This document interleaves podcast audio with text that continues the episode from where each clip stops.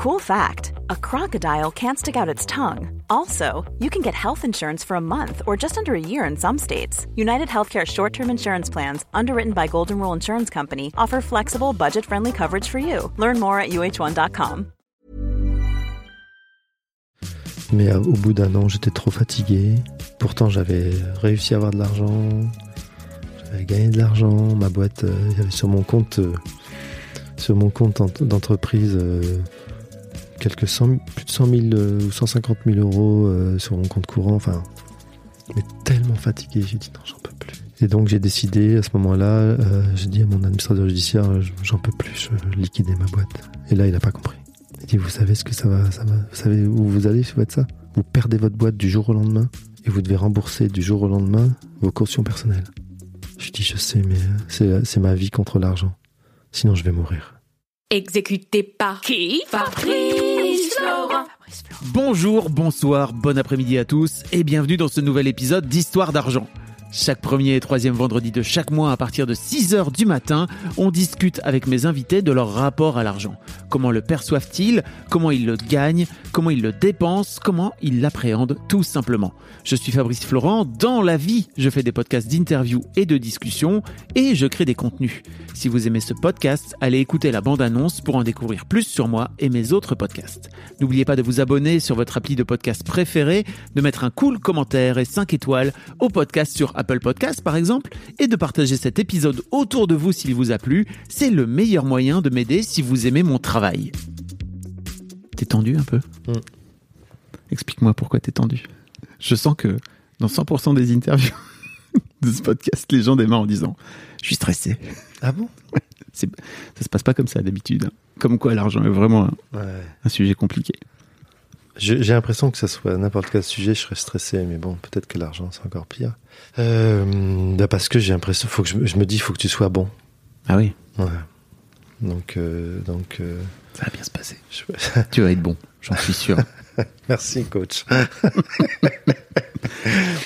Ah, Il y avait un truc que je voulais te dire, Ouais. euh, j'ai pas dit, on peut le dire quand même comme Oui, ça. vas-y, vas-y. euh, Tu pourrais l'enlever faut. T'inquiète. Euh, on en reparlera peut-être après, mais je suis pas certain qu'il faut dire qui je suis avec mon prénom, mon nom, parce que je, vais parler de choses euh, qui sont pas totalement réglées par rapport aux banques. Et je me dis, est-ce que c'est bon ou pas pour moi d'être de parler de ça aujourd'hui et que ça sache à tout le monde? Pe- Peut-être qu'il faudra changer mon nom ou je sais pas. Tu veux que je t'appelle comment Ah, c'est super intéressant. Hmm. Et Je crois que je vais garder ce moment, je vais biper ton vrai prénom. Mon surnom c'est Charlie, mais euh, si- si- pourquoi pas Charlie à la limite? Let's go Charlie, j'adore Ouais, Charlie. Ouais, ouais, c'est Ça te va bien, en ouais, plus? puis tout le monde m'appelle Charlie, donc euh, et là c'est ok. Ok. Hmm.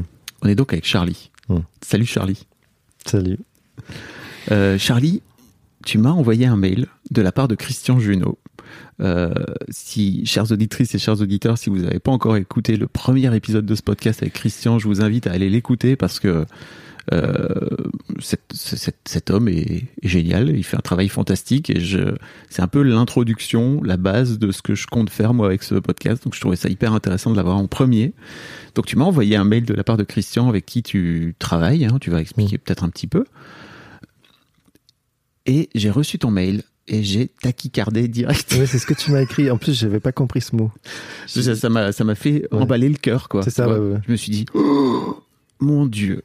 Bon, déjà, ça dit un truc de moi. C'est trop intéressant. Ouais, c'est ça. Et, et surtout, je crois que si ça dit un truc de moi, et ça, c'est un truc que j'ai découvert avec le temps, c'est que à chaque fois qu'il y a une histoire qui me touche, euh, il y a forcément d'autres gens que ça va toucher, si tu veux. Donc, j'ai trouvé ça hyper intéressant de te, de t'inviter dans ce podcast et de te proposer de venir parler de ton rapport à l'argent.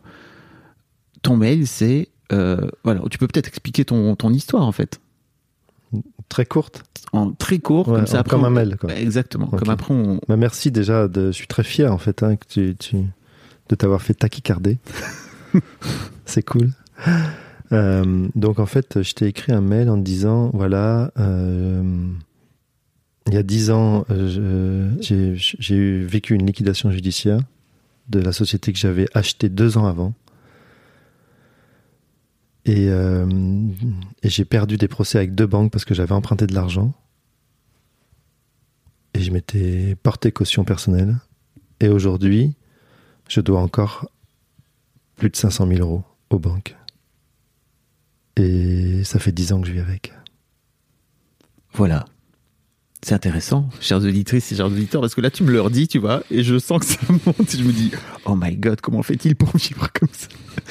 Et j'imagine, peut-être que chez vous, vous êtes en train d'écouter, là, et que, ou alors vous êtes dans les transports en commun, et peut-être qu'en fait, juste en entendant de l'information, vous êtes, oh mon dieu Ouais, ça fait ça souvent, ouais. À moi, ça l'a fait aussi beaucoup. ouais. Et pendant longtemps, j'avais cette épée de Damoclès sur la tête. Et, et d'ailleurs, j'ai eu envie de mourir. Ok. Bon, alors, on va parler de tout ça. Un épisode de podcast Very Feel Good. mais en plus, je, enfin, je comprends, hein, vraiment. Euh, mais avant ça, j'aime bien euh, retracer Mm. le, le parcours de mes invités euh, à l'argent, enfin leur rapport à l'argent. Euh, et la première question que je pose à tous mes invités, c'est en fait quand je te dis argent, qu'est-ce que ça évoque chez toi? Hmm. Ça, c'est la question de Christian Junot. Bien sûr. Alors, comme c'est un peu, un peu, ouais, j'ai changé, c'est pas, ça arrive pas comme ça pour moi, mais euh, aujourd'hui, j'ai changé, en tout cas, avec ce que j'ai appris à Christian, mais euh, je pense que quand je dis argent aujourd'hui, c'est, euh, ça reste quand même liberté. Je peux, je peux dire, je projette encore sur l'argent la liberté.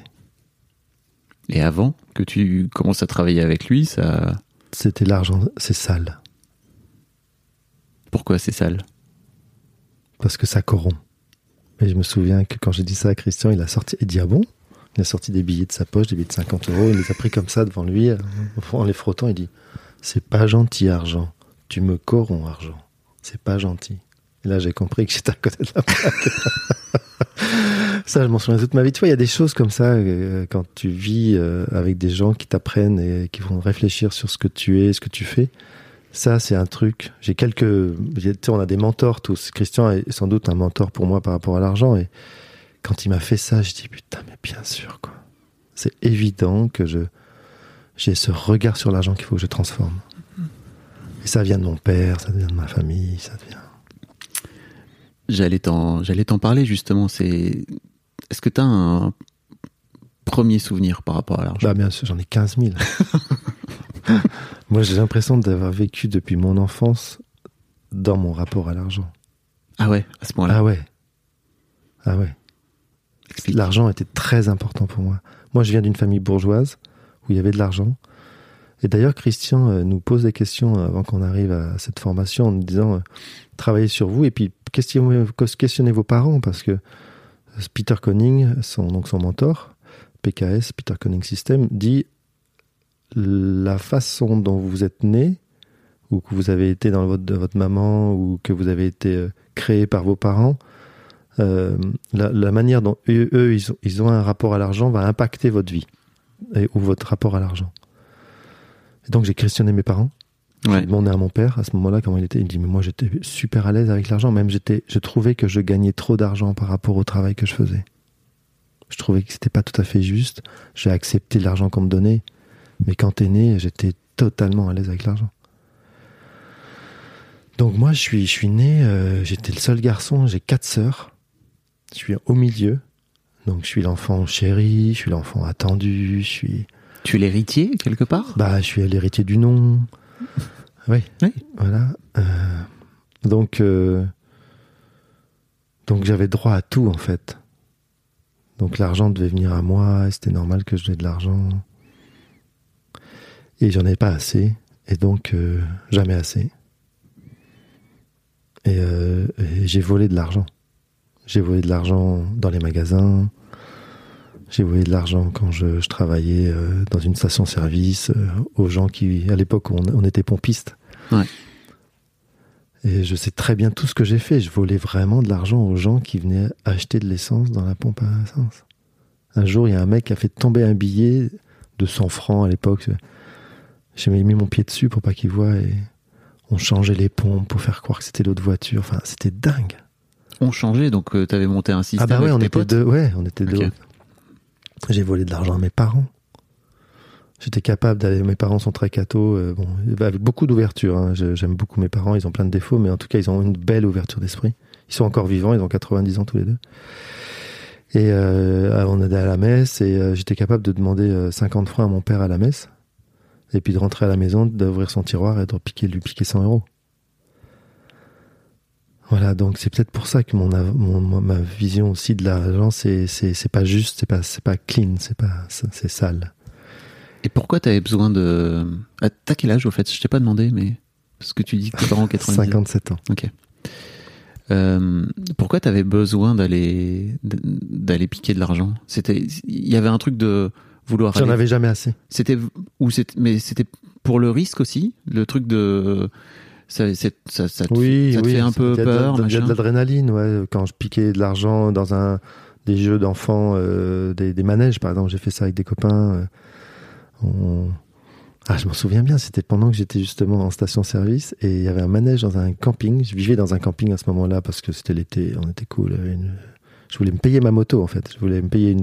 À l'époque, on n'avait pas. c'était la loi qui était passée. On n'avait pas le droit de conduire des 125 à 16 ans. C'était 80. Et je voulais m'acheter ma Suzuki 80. Et ça coûtait cher. Et mes parents m'ont dit non, non, tu vas pas te payer ta moto, tu travailles pour ça. Donc j'avais été travailler dans la station. Mais je vivais quand même dans ce camping avec des potes. Et dans ce camping, il y avait un manège où on mettait des pièces d'un franc.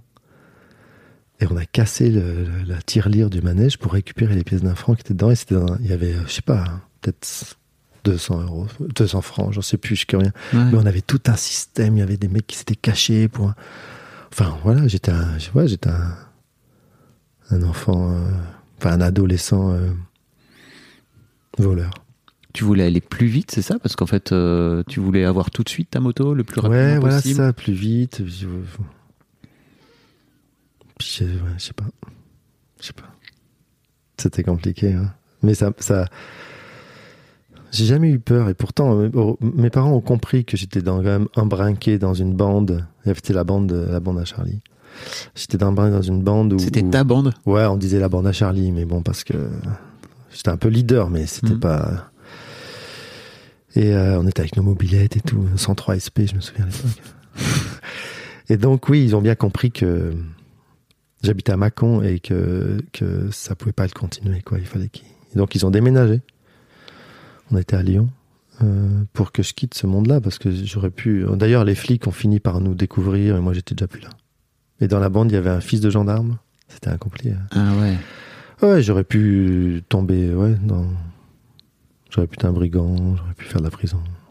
et donc quand tu quand tu déménages comme ça enfin quand tes parents déménagent tu changes de bande j'imagine Non, pas du tout. Alors là, bah non. Bah non, parce que j'ai j'ai fait trois secondes à ce moment-là. Je fais tripler ma seconde. Et euh, j'étais à Lyon, dans un monde nouveau. Bon, voilà, donc euh, non, non, j'ai pas. euh, Puis à Lyon, euh, non, non, j'étais dans un truc privé, euh, bourgeois, alors qu'avant j'étais euh, dans un lycée euh, normal, enfin, je veux dire. euh. Donc là, c'était facile euh, d'être dans des bandes. dans- Enfin, c'était. Comment dire J'étais protégé. Je- je- à Lyon, on m'a mis, on m'a- on m'a cadré. Les parents ont compris qu'il fallait qu'ils me cadrent. Et on a rencontré le directeur. C'était Jean Saint Jean-Baptiste de la Salle, je me souviens. Et euh, donc il, il- il m'a dit, euh, je, je t'ai à l'œil, mais euh, on va réussir euh, à faire quelque chose de, de bien de toi. Et c'était chouette. Et il a réussi. J'ai eu mon bac. Alors on- je vais faire passer un bac E, mais j'étais pas assez travailleur, donc j'ai fait un bac F1, mécanique générale. Mais j'ai arrêté à ce moment-là, j'ai arrêté de voler, j'étais- c'était fini. qu'est-ce qui a changé en toi? C'est vraiment les Le lieu, le lieu, la bande. euh, J'étais plus influencé par les autres. J'avais ma moto déjà. Oui. J'avais ma 80. J'ai fait quand même des allers-retours. hein. Ah ouais, je me souviens, on volait des mobilettes à Mâcon et on allait les vendre sur le marché de Villefranche. À Villefranche, il y avait le marché des, des, des- des pièces détachées de motos, etc. Ça existe encore, je crois. Et donc, euh, ah ouais, je me souviens, on volait des 103, on allait chez mon copain et on les, on les mettait dans des gros, on, on les désossait, on les mettait dans des grands sacs, on, on faisait des trous dans le jardin et on les enterrait dans le jardin, on en mettait dans, dans son garage, de partout. Et je sais qu'à l'époque, les flics sont venus. euh, Enfin bon, c'est un- c'est une histoire sacrée. Tu vois, ça me rappelle tas de trucs. Je dis putain, j'ai fait de ces trucs à la con. hein. Et j'ai eu de la chance d'avoir des parents qui ont eu la présence d'esprit, en fait, de, de me protéger de ça, de me, enfin, de me protéger. Ouais, ils ont, ils me l'ont jamais dit, hein, qu'ils savaient tout ça, parce que je pense qu'ils savaient plein de choses, mais ils m'ont, ils m'ont remis dans. ils t'ont jamais confronté? Non, en pas venant trop. te dire, euh, en fait, euh, pourquoi tu voles, machin, quoi. Non, parce qu'ils savaient sans le savoir. Puis si, enfin, si, mais parce que quand j'ai volé de l'argent à mon père, il s'en est rendu compte. Mais j'ai dit non, non, c'est pas vrai. J'étais un menteur. Oh, J'étais un menteur. J'étais le roi des menteurs. Aujourd'hui, je veux plus mentir. Hmm. C'est difficile d'ailleurs. Et d'ailleurs, Jean-Jacques Mollahuc, qui m'a appris mon métier de team leader, euh, il a écrit un livre sur euh, se dire la vérité en entreprise. Donc, euh, c'est pas pour rien que j'ai été vers lui. hein. Ok. Ryan Reynolds here from Mint Mobile. With the price of just about everything going up during inflation, we thought we'd bring our prices down. So to help us, we brought in a reverse auctioneer, which is apparently a thing. Mint Mobile unlimited premium wireless. Ready to get 30, 30, bit to get 30, bit to get 20, 20, 20, bit to get 20, 20, bit to get 15, 15, 15, 15 just 15 bucks a month. So, Give it a try at mintmobile.com slash switch. $45 upfront for three months plus taxes and fees. Promo rate for new customers for limited time. Unlimited more than 40 gigabytes per month. Slows. Full terms at mintmobile.com. I'm Sandra, and I'm just the professional your small business was looking for. But you didn't hire me because you didn't use LinkedIn jobs. LinkedIn has professionals you can't find anywhere else, including those who aren't actively looking for a new job but might be open to the perfect role, like me. In a given month, over 70% of LinkedIn users don't visit other leading job sites. So if you're not looking on LinkedIn, you'll miss out on great candidates like Sandra. Start hiring professionals like a professional. Post your free job on linkedin.com/people today. Comment tu com- comment t'as la sensation que dans ta vie de jeune adulte, euh, le, le- le rapport à l'argent se construit? En venant de là en fait T'as Euh, toujours avant- en tête ce truc de corruption. L'argent égale corruption quand, quand, quand t'es Bah, jeune adulte. C'est pas de la corruption. C'est qui te corrompt, c'est ça? Non, pas- pour moi, la corruption, c'est utiliser l'argent pour atteindre, atteindre ses fins, mais c'est donner de l'argent à des gens pour leur faire faire des trucs euh, qui vont te permettre à toi de faire des, d'être, là, de passer, euh, d'avoir des privilèges et tout. C'est ça, en fait. Hein, euh, ou quand les flics sont corrompus, voilà. Mais moi, non, l'argent, c'était pas c'était, euh, c'était pas grave si je le prenais à des gens qui en avaient, quoi. Tu vois. Puis en même temps, tu me dis, ah, c'est pas juste ce que je dis, parce que le mec avait son manège, je vis, enfin, c'est pas, je sais pas. Mais ce que je veux dire quand même par rapport à l'argent sale, j'ai compris ça avec Christian Junot, c'est qu'en fait chez mes parents il n'y avait pas de problème d'argent, puisqu'il y en avait. J'étais une famille bourgeoise, etc. On n'était pas très riches, hein, on n'était pas des nobles, on n'avait pas des tas de biens comme. Mais bon, on était des bourgeois. Du côté de ma mère, on s'appelle. euh, Non, je vais pas donner le nom. Oui. Mais euh, on est des nobles, déchus un peu sans argent, mais des nobles. Euh, et, du côté de mon père, c'est une famille plutôt euh, commerçant, euh, riche, roulant en Mercedes, tu vois, habitant euh, dans des belles maisons euh, bourgeoises, mais euh, pas du tout nobles. Alors d'un côté commerçant, un peu à voilà, un peu d'argent, mais l'argent commerçant, donc ça veut dire c'est important pour nous. Et de côté des nobles qui euh, ont de l'argent, où l'argent c'est ok. Tu vois, mon, grand-père, mes grands-parents habitaient dans le 15e, mais ils, étaient- ils avaient des idées de gauche quand même, puisqu'ils n'étaient pas propriétaires. Il louait son appartement dans le 15e. Ça coûtait une fortune, mais bon, il a des gros salaires, ça allait. Donc j'ai vécu avec cette espèce de tiraillement entre, tu vois, ces deux mondes différents. Et, et donc dans ma famille, on parlait pas vraiment d'argent. On en avait. J'allais au ski, tu vois. Mon, moi, je me souviens un truc incroyable. Je suis parti pendant un an aux États-Unis. J'avais 20 ans, 22, 23 ans, à New Orleans. Et mon père, comme je flippais, j'étais un gros flipper, il m'a filé il, sa carte de crédit de son compte en banque. Bah, c'est C'est incroyable la confiance qu'il avait avec moi. Alors, Alors- avec, alors, alors que, que tu venais je venais de- de, je venais de ce que- et, et j'ai jamais tiré d'argent sur ce compte-là. C'était une carte, euh, c'était pas une carte bleue, c'était euh, les trucs américains, ma- pas Mastercard. American Express. Américain- voilà, c'était une American Express. Ça se l'a pété, American Express dans mon portefeuille, j'adorais. Mais je l'ai jamais utilisé. En fait, ça, me donnait, ça m'a rassuré. S'il m'arrive quelque chose dans ce monde lointain là-bas, ça, voilà, j'avais cette carte. Je pouvais payer avec. Donc tu vois, c'est tout est mélangé. Et en même temps, chez mes parents, comme je voulais te dire, euh, on parlait pas d'argent, mais on en avait. Mais il fallait pas trop montrer qu'on en a. Tu vois, mon père, par exemple, il s'est jamais acheté des belles voitures. Par exemple, il avait toujours des grosses voitures. C'était des Renault, c'est la R25 à l'époque, la R30. Il avait une, une DS. Il avait que des grosses voitures, mais c'était pas des voitures toutes neuves qui se la répétaient, tu vois. Puis ça restait des Renault ou des Citroën. voilà, c'était pas- français. Mm. Voilà, mon père n'achèterait jamais euh, pour l'image que ça a, Mm. même si c'était une voiture hyper confortable et qu'il aimait, une BMW ou une Audi ou un truc comme ça. Donc, il fallait pas montrer qu'on ait de l'argent, mais on en avait. Et puis, il fallait s'occuper des de ceux qui avaient pas beaucoup d'argent. Tu vois, chez mes parents, par exemple, j'habitais euh, place Bellecour à Lyon, Mm. un bel appartement et, euh, Sans et- doute très cher. sûrement très cher en location, c'est pas à nous. hein. Mm. Et euh, aujourd'hui, ouais, mes parents ont un peu d'argent quand même, enfin au niveau de l'immobilier, parce que mon père a acheté des tas de quelques trucs, mais et en haut il y avait euh, des, des, des pièces sous les toits avec des gens qui avaient pas d'argent. Et il y avait un monsieur qui avait pas du tout d'argent, qui même, je pense, c'était un peu un clochard. Et tous les jours, il venait chercher à manger. Maman lui préparait à manger, donc je me souviens, il rentrait dans l'appartement, il y avait une belle entrée, donc il s'asseyait sur une chaise dans l'entrée, il attendait. Maman lui préparait son repas et sur un plateau, il repartait avec son repas. Voilà, en fait, on a, on y a ça, c'est ça dans ma famille. Gâteau, on s'occupe des autres. Mes parents, reçu- on a accueilli euh, une femme euh, cambodgienne à l'époque des Khmers rouges chez nous pendant deux ans, parce qu'elle elle, avait été recrutée dans le bureau de mon père et, et, euh, et elle avait pas de papier, donc elle n'a pas pu être embauchée, donc il s'est dit je vais m'occuper d'elle. Voilà, tu vois, il y a ça. On a de l'argent, on le montre pas, on est dans la charité. Ça a dû me perturber, je sais pas, il y a un truc comme ça qui, qui a fait que. Bah, je me dis en fait euh, de- de- d'être un petit con de voleur euh, à l'adolescence euh, qui va taper dans les gens qui ont pas beaucoup de sous, etc. C'est limite une forme de rébellion, quoi, dans- ce, dans Bah, ce cadre-là. Bah, si, parce que quand je piquais euh, de l'argent dans la station-service, c'était des gens qui roulaient en grosse bagnole, des Allemands. Qui ah oui, ok. Donc il y avait un peu côté un, un peu un côté Robin des Bois, quoi.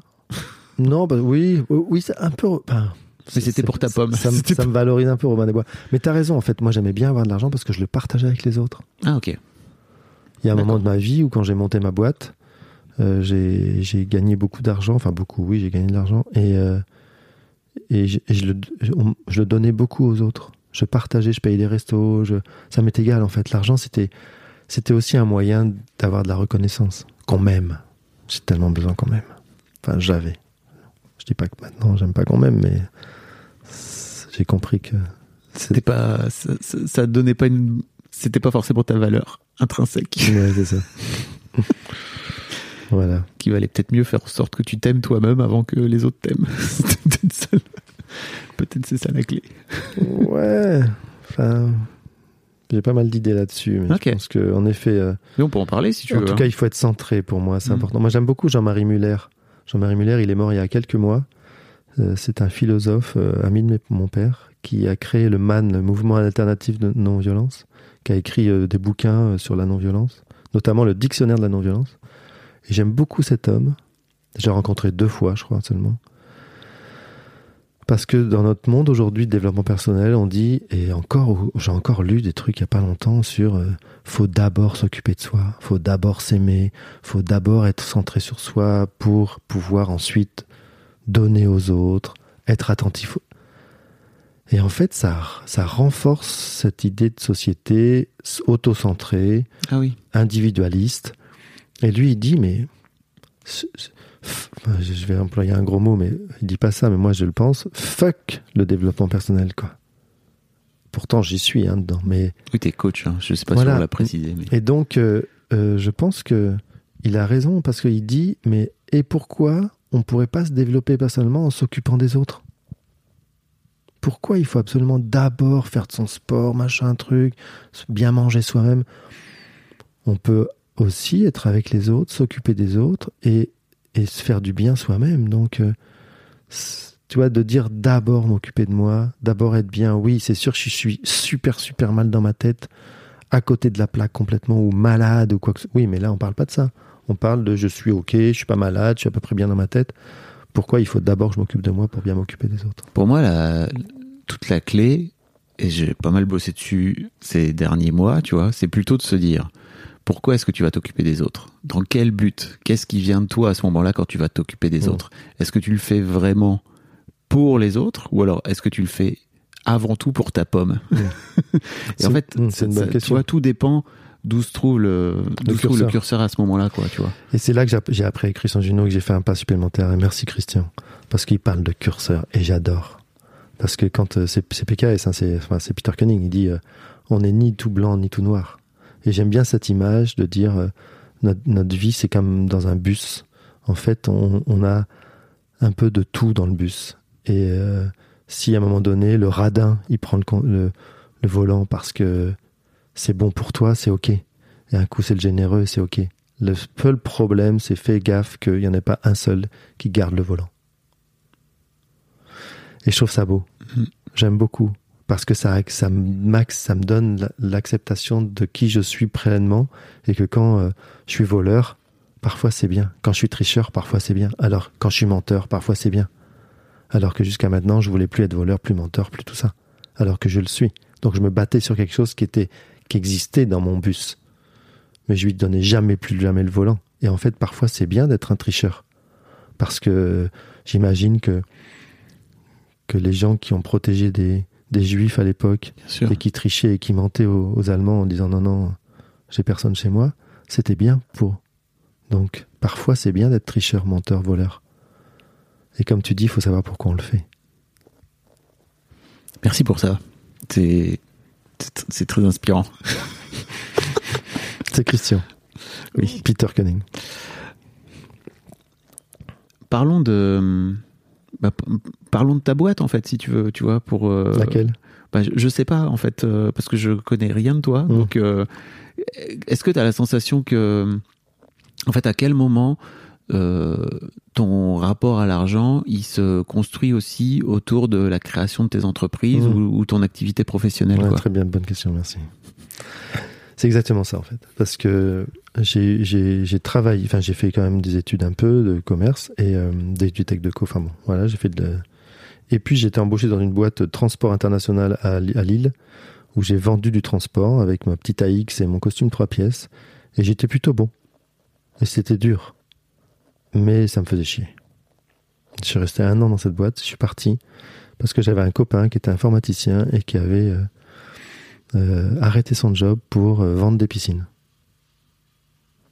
Je sais pas si je peux mettre la, la marque, c'est pas très important. Non, c'est pas très grave. Et, et donc, il m'a appelé en me disant si j'ai besoin d'aide, etc. Et donc, j'avais 25, 26 ans à l'époque. Je dis, ok, j'arrive à habiter à Annecy. Moi, j'étais à Lille, j'ai tout largué. Je suis venu avec lui, il m'a appris le métier en peu de temps. Bon, maintenant, oh, avec le recul, je me dis, il exagère quand même, parce qu'on a fait quand même des trucs. Et donc, j'ai appris à construire des piscines, j'ai appris à. On a fait des trucs. enfin, Non, on a fait soit des- dis trop, soit non, pas mais quand je dis on a fait des trucs, c'est c'est que c'était un fou, quoi. Je veux dire, euh, quand tu limite, on posait des liners. Enfin, un liner, c'est l'étanchéité dans une piscine, en laissant le moteur de la voiture allumé tellement on allait vite. Ok. Prenez pas le temps. Non, à fond. On bossait C'est la nuit. La productivité avant tout. Ouais, puis on voilà, on était à fond et on gagnait beau, enfin, on, on gagnait de l'argent. Et je me dis, moi, je veux faire ça, quoi. Il y a de l'adrénaline, c'est sympa, il y a de la technique. On vend un rêve parce que quand tu vas chez des gens, tu vends du rêve, quoi. Tu vends une piscine, les gens, c'est c'est un rêve depuis longtemps qu'ils ont, toi. Tu vends pas.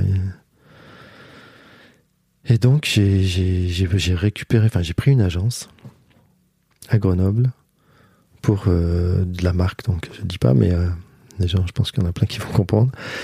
Et, euh, et j'ai été chef d'a- enfin, chef d'agence. voilà, j'étais mon propre patron à 26 ans. Et euh, je me donc sou- c'était quoi? C'était une franchise, c'est ça? C'était à une concession, mais à l'époque, c'était pas des concessions parce que j'avais pas les moyens. Et euh, j'étais donc agent commercial pour euh, la concession de, de cette. Enfin, ils avaient créé des concessions pour créer absolument parce qu'il y avait une telle demande de piscine. hein, C'était en 92, telle demande qu'ils n'arrivaient pas à trouver des concessionnaires qui étaient prêts à investir. Donc, ils investissaient eux avec un petit bungalow, une piscine au bord de la route, et euh, Ok. et donc, euh, ils cherchaient des agents co. Et moi, j'ai pris l'agence de Grenoble. Et c'est là que j'ai, pour répondre à ta question, c'est là que j'ai compris, je me souviens de, de toute ma vie, je me souviens, c'était le 3 ou 4 janvier 1992. Je rentre dans mon bungalow et je dis maintenant, mon pote, c'est toi qui vas gagner ton argent. Tu dépends de plus personne d'autre, tu dépends que de toi. Ça m'a fait flipper. hein. Mais c'est là que j'ai compris que c'était bon pour moi. J'avais pas pas envie de dépendre des autres ou d'un patron ou d'une structure. Une. Et donc j'ai vendu, j'ai vendu, j'ai très bien vendu aux particuliers. Et il y a des fois où je me sentais voleur. Et euh, je pense qu'à l'époque, j'avais déjà, merci Christian de m'avoir reconnecté avec ça, parce que, en fait, euh, je pense que j'ai jamais été voleur quand je vendais des piscines, parce que j'ai jamais forcé qui que ce soit à acheter une piscine. Mais tu te sentais voleur dans le sens où tu trouvais que c'était cher, c'est ça? Ouais, où je dis, putain, franchement, des fois j'arrivais dans des maisons, les gens, ils n'avaient pas de meubles ou à peine, où tu voyais que c'était que de- du bling-bling. Ils voulaient leur piscine dans leur euh, jardin pour être bling-bling. quoi. Mais c'est pas mon problème. Et donc, ils achetaient la piscine à crédit. Mais c'est pas mon problème. Et quand je dis ça à des gens qui disent, ouais, faut faire gaffe de pas vendre à crédit, t'es un gros salaud et tout. Ok, si tu penses que je suis un gros salaud, je suis un gros salaud. Mais en fait, j'ai jamais forcé personne à acheter une piscine euh, à crédit. Oui, t'étais pas en train de les arnaquer ou de leur expliquer ce Je- que... J'ai jamais vendu quelque chose qui n'était pas à son prix. Hmm. J'ai toujours vendu au prix et, et j'ai trouvé que la vente était un vrai. euh, un- enfin, en tout cas, moi, ça m'a beaucoup donné de. De, de, de- j'ai rencontré les gens. J'étais en lien. Moi, en fait, aujourd'hui, dans ma vie, c'est ce qui m'intéresse, c'est la relation humaine. Et c'était un moyen d'être en relation humaine et en même temps de recevoir de l'argent. Et c'était chouette. Ok. Donc tu démarres ça en 92. C'est ça. Et, euh, et un an après ou deux ans après, je rachète la concession à, à- à- à À la marque. Et ils me l'ont vendu 600 000 francs à l'époque, les salopards. Alors que j'avais remonté le truc, était complètement à la- à l'abandon. Mais ils ont bien fait puisque je crois que j'ai négocié jusqu'à 300 000. On a divisé en deux le prix, je crois, si je me souviens bien. Ah oui, donc tu l'as quand même Et- payé deux fois moins cher. Bah, de ce qu'ils voulaient. Et puis en plus, euh, je l'ai rentabilisé en un an. C'est-à-dire que par rapport au fait d'être agent coach, je gagnais deux fois plus. Et en fait, j'avais pas beaucoup plus de charges et voilà, j'ai rentabilisé en un an. Et c'est à ce moment-là que j'ai commencé à gagner un peu d'argent et que bon, j'ai beaucoup beaucoup bossé. Hein. En même temps, euh, il faut arrêter de penser que gagner de l'argent ou recevoir de l'argent, c'est beaucoup beaucoup beaucoup bosser. Mais j'ai beaucoup beaucoup bossé parce que je, je- je m'éclatais en fait. Ça t'amusait. Ouais, je bossais la nuit, j'avais de l'adrénaline quoi. Et c'était pour gagner de l'argent?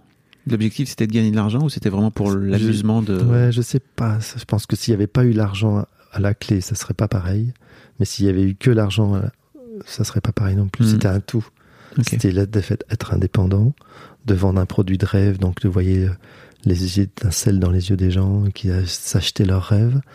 C'était aussi pour moi une piscine. C'est voilà, c'est du confort, c'est de la bien. On est bien, on est au soleil, euh, on se fait du bien avec le corps. Voilà. J'étais en phase avec toutes mes valeurs en fait, je crois. Et l'argent, il fallait qu'il soit là. Ouais. C'était important parce que parce que on- je suis quand même malgré tout dans une éducation où il faut travailler pour euh, gagner de l'argent. C'est pas juste de gagner de l'argent si tu travailles pas. Maintenant, c'est un peu différent. Mais...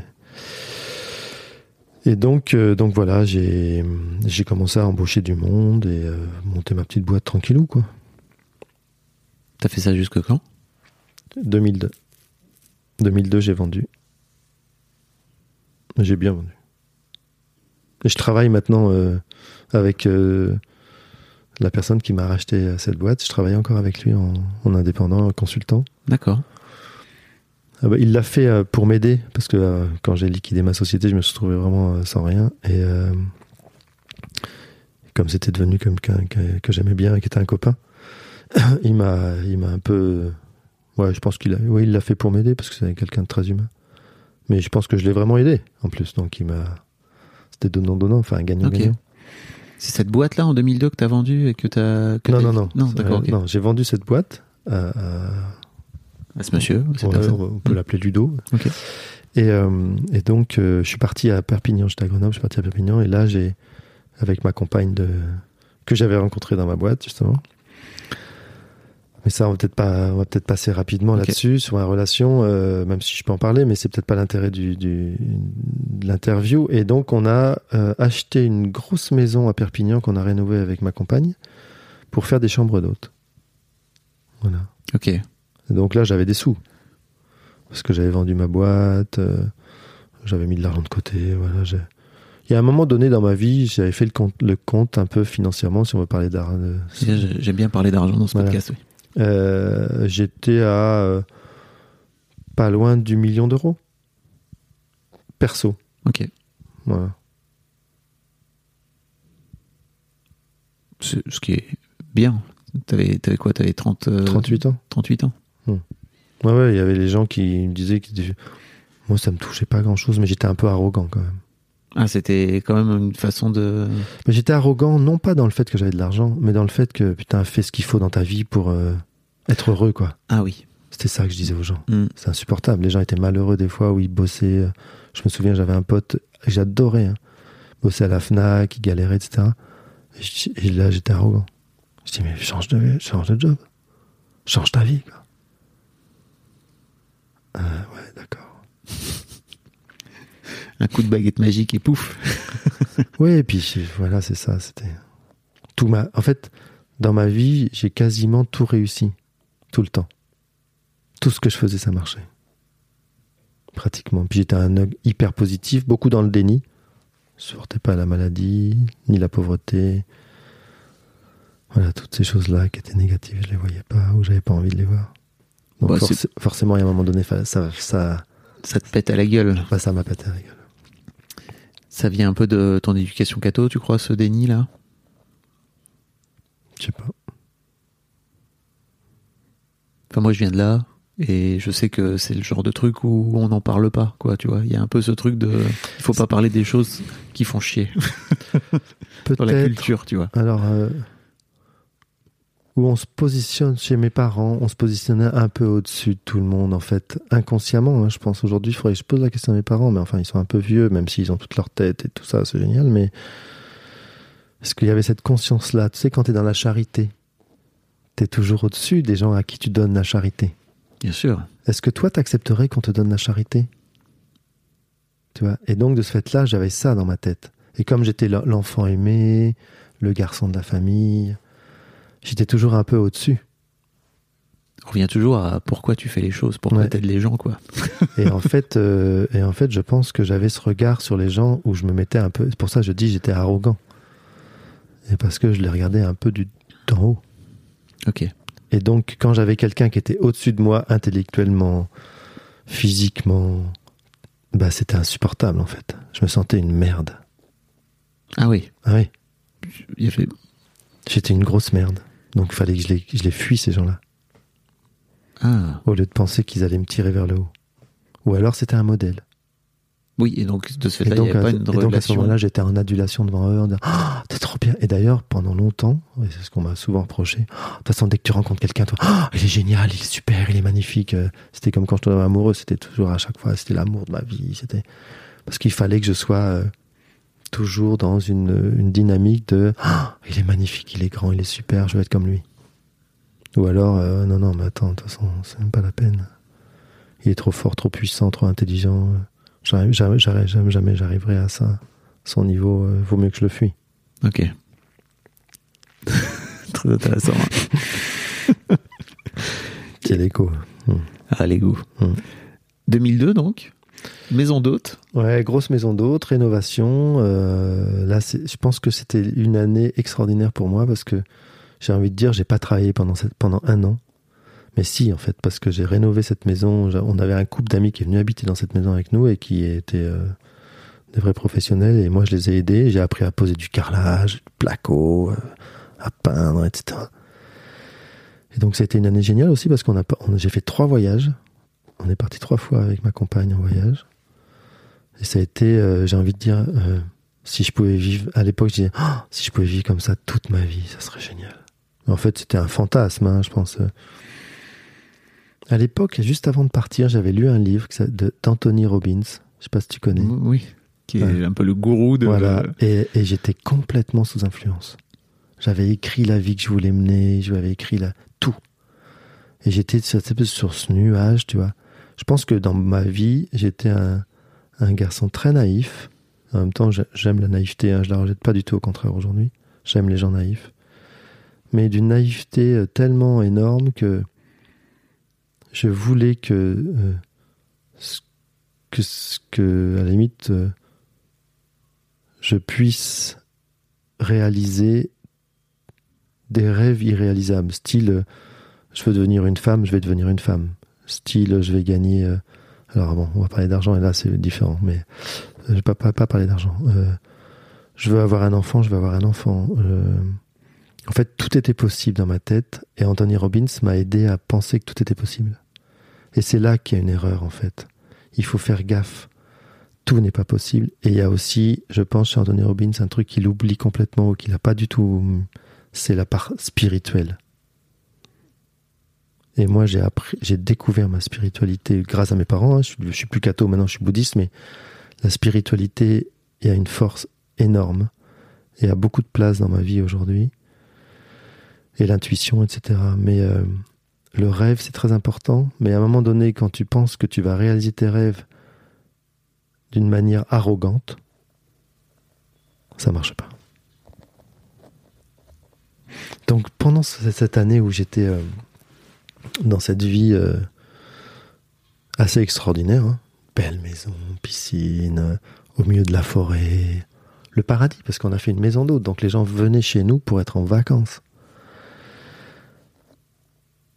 Ben, je me suis dit, c'est comme ça que j'ai envie de vivre toute ma vie. Quoi. Et C'est puis, c'est et- cool, non? Ouais, c'était Ouais. cool. Ouais, c'était chouette. Sauf qu'en fait, c'était pas ma vraie vie. Premièrement, j'ai pas réussi à avoir d'enfants avec euh, la compagne avec qui j'étais. J'ai eu deux enfants avec une autre femme, hein, donc je suis ravi à ce niveau-là. Je suis comblé, j'ai deux enfants magnifiques. Mais euh, j'ai pas eu d'enfants avec elle. C'était un projet de couple, c'est ça Ouais, ben oui, elle a pas, elle a pas réussi à avoir d'enfants. Enfin, vous, vous avez Nous, n'avons pas réussi. mais c'était, enfin, a priori, c'est parce que elle avait un, un problème. Ok. Mais, euh, mais je ne jette pas du tout la pierre. hein. Non, je non, suis non. responsable aussi. Euh,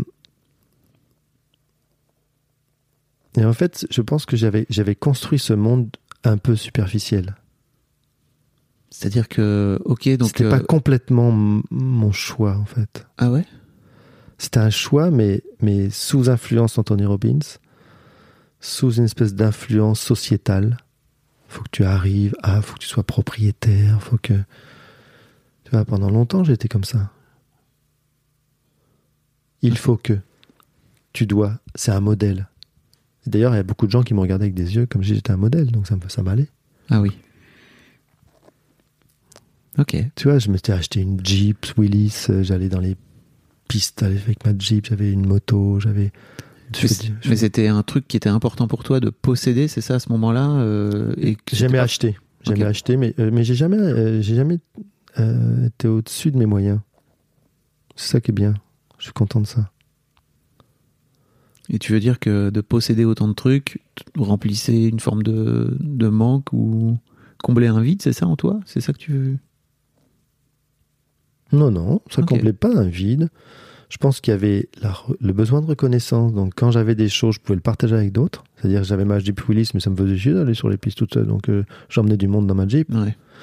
Euh, j'avais un super vélo, mais ok, c'était ok, mais j'allais partager ce super vélo avec des gens qui avaient des super vélos et on allait faire des, du DH euh, avec euh, des gens. Euh, j'avais une belle maison, mais euh, tout seul, ça m'aurait fait chier grave d'avoir une belle maison. Je la partageais avec ma compagne qui avait envie de ce projet et puis on allait partager cette belle maison avec des gens puisqu'ils allaient venir chez nous et payer pour vivre chez nous. Ok. En fait, c'était j'achetais euh, d'une certaine manière l'amour des autres ou le partage que j'avais avec les autres. C'était l'argent était un moyen pour moi d'avoir du monde autour de moi et de partager ma vie avec les autres. Et comment tu perçois ça aujourd'hui, maintenant que t'as as taffé sur toi? Ben, je pense qu'aujourd'hui, ça reste. C'est-à-dire, j'aime les autres, mais euh, l'argent n'est plus devenu le moyen pour y arriver. Je vais aller avec le cœur, avec la spiritualité, avec mon travail. Quand j'accompagne des équipes, euh, euh, je vais donner qui je suis, mais euh, pas parce que j'ai de l'argent. Ok. Je vais pas utiliser l'argent pour donner qui je suis. Je vais donner qui je suis pleinement. Je vais essayer de me mettre euh, dans ma vraie nature, avec mon et mon humilité et euh, mon arrogance, parce que et on reparle du Le curseur. et donc montrer, euh, être exemplaire dans, mon- dans le métier que j'ai appris avec Jean-Jacques Molahuc pour euh, être team builder. Je, il y a neuf postulats, dont la vérité, parce que lui c'est central chez lui, mais il y a aussi l'exemplarité. Si je dis à des gens des choses et que je fais pas ce que je dis aux gens de faire, il y a un truc qui va pas, quoi. Et ça, je l'ai fait pendant longtemps.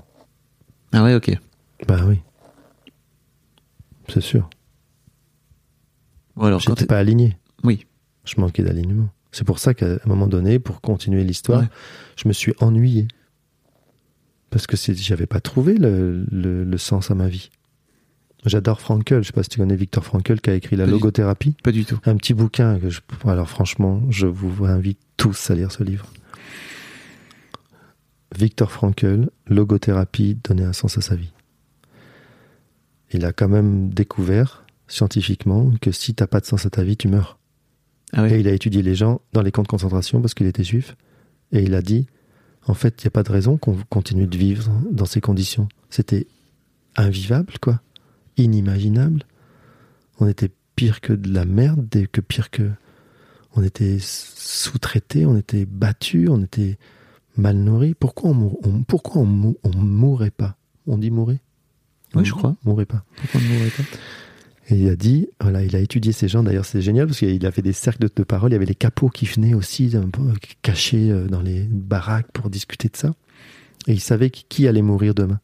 C'est ceux qui avaient perdu le sens. Et comme ils étaient très très décharnés, très malades, en fait prêts à mourir, il suffisait que le sens le- quitte le cerveau pour qu'ils meurent. Alors que nous, si on n'a plus de sens, on va encore vivre longtemps parce que on va être pris en charge par les médecins. Oui, bien sûr. Mm. Mais c'est génial. Donner du sens à sa vie. Et c'est pour ça qu'en fait, dans notre vie, je pense qu'on est tous à chercher du sens dans notre vie. Quête, en quête de sens, ouais. La quête de sens, c'est. ouais, euh. La quête. Et moi, je, je- mon sens n'était pas aligné avec ma vie. Donc je me suis ennuyé. Ok. Et il a fallu que je fasse quelque chose pour euh, que je m'ennuie plus. Donc j'ai été fait beaucoup de sport. Donc euh, je pense que j'étais déjà un peu en dépression. J'ai commencé ma dépression à ce moment-là. J'avais quitté tous mes amis. Euh, ma famille était loin. Mes enfants habitaient à côté de Grenoble avec euh, l'ex-maman. Même si j'allais tout le temps les voir, c'était compliqué, c'était fatigant. J'étais au milieu de la forêt, j'étais tout seul, j'avais pas d'enfants. T'avais déjà fait des enfants en fait avec. Ouais, j'avais deux une- enfants avec mon- une autre ex. femme précédente. Ok, Ouais. d'accord. Mes enfants avec, avaient 8 ou 10 ans. Je faisais la route tous les 15 jours euh, pour aller les chercher. Euh, J'ai cassé trois voitures. Comme j'avais de l'argent, c'était pas un problème, mais c'était aussi beaucoup d'énergie, beaucoup de temps. Et, et en fait, à un moment donné, j'ai, comme j'étais beaucoup dans le déni, j'ai pas accepté que j'étais en dépression.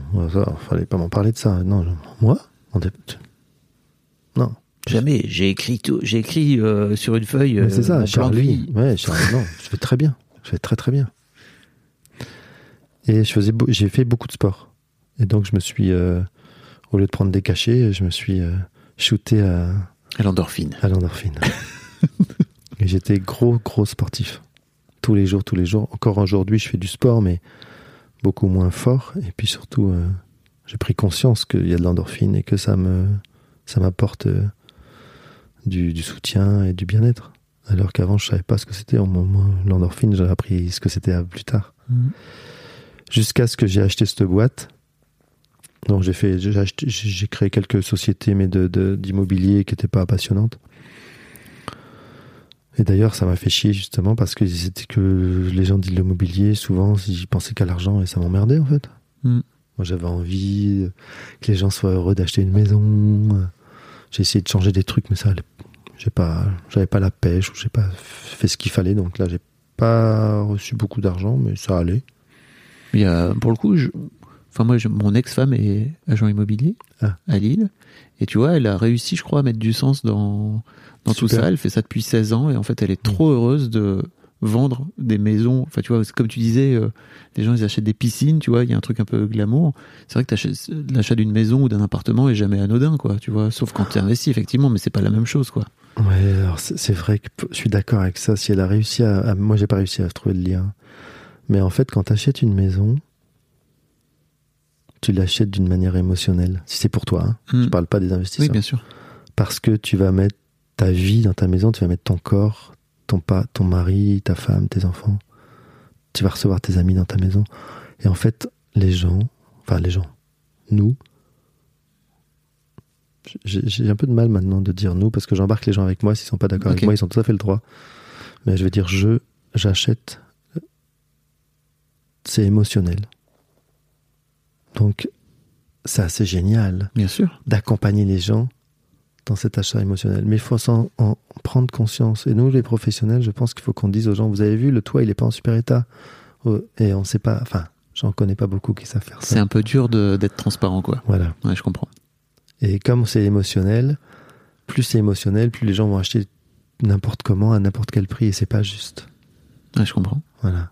Donc si t'as ton ex, c'est ton ex, tu disais? Ouais, mon ex-femme. Elle a trouvé Bah, et puis, cet alignement et qu'elle est pleine, ok trans- avec ça. pleine transparence Super. en fait tu vois parce C'est que magnifique. elle est un peu ce truc très vertueux je trouve et qu'elle a fait d'entrée de en fait euh, je suis là pour le long terme et donc en gros je vais vendre euh, une maison à des gens qui vont peut-être me la donner à vendre dans quelques années dans 6, 5 6 7 8 ans tu vois donc euh, faut pas que je les bullshit quoi tu vois faut pas que je leur raconte de, de la merde donc euh, je trouve que c'est hyper c'est hyper inspirant la façon dont elle l'a fait Mhm. euh, par rapport à effectivement d'autres agents immobiliers que tu peux croiser euh, dans, dans ta vie de toute façon t'entends tellement de gens qui disent que les agents immobiliers sont des sont des escrocs etc et Ce qui est bah, faux, ce qui est faux en fait. c'est un poil de mettre tout le monde dans le même panier Ouais, quoi tu vois c'est pas des escrocs, je crois qu'en fait, moi, ce que j'ai pas aimé, c'est toujours parce que j'avais un gros besoin de reconnaissance. Et en fait, les gens qui achètent des maisons, et je comprends très bien, hein, moi le premier, j'ai pas envie de payer une commission à quelqu'un qui va me trouver une maison alors je peux la trouver tout seul. exactement Donc en fait, t'es entre le marteau et l'enclume parce que les gens qui vendent leur maison, ils se disent ah,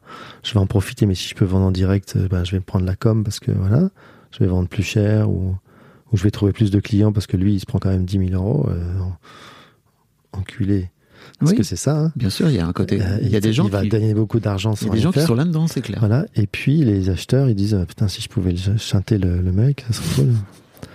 Donc en fait, c'est insupportable ce Mm. sentiment. Ouais, je comprends Tu fais un métier, t'es pas reconnu. Si on peut te chanter, si on peut pas, si on peut ne pas t'utiliser, tant mieux quoi. Bah non, merde, j'ai pas envie de faire ce métier. ok donc t'as fini par acheter cette boîte cette fameuse boîte ça et en fait, par mon métier, j'ai rencontré un gars qui a bien compris qui j'étais, dans quel état j'étais et qui m'a bien manipulé. Parce que je dis, il n'y a jamais de manipuleux, manipulateur sans manipuler, et j'étais manipulable. Et donc, il, est, il m'a il m'a chopé, quoi. Et il a mis deux ans à vendre sa boîte. Il me l'a très bien vendu. Parce qu'il a même réussi à me doubler le prix d'achat, de vente, entre la première fois où il m'a vu et quand je, je- quand j'ai acheté la boîte. Ah C'était ouais. 150 000 euros, je l'ai acheté 350 000 euros. Ou 300 000 euros, je sais plus. Et euh, voilà.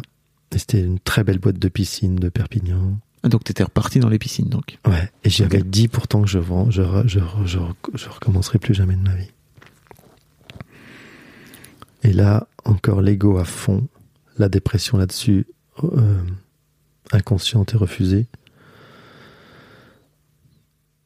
Attends, excuse-moi, juste pour parler de dépression avant d'aller là-dedans, mais tu, tu, tu vas pas, t'es pas suivi par un psy à l'époque, c'est Ah, non. ou une psy, ok. C'est quoi un psy Ça sert à quoi T'es con quoi C'est pour, c'est pour ceux qui sont malades Ouais. C'est terrible. terrible. Mais bon, euh, bien sûr. Puis il y a un côté. Tu sais, j'ai un autre podcast où je fais parler des mecs de, de masculinité. Mm. Souvent, les mecs, ils veulent pas trop demander de l'aide. Il y a un peu ce truc aussi de. Ah ouais.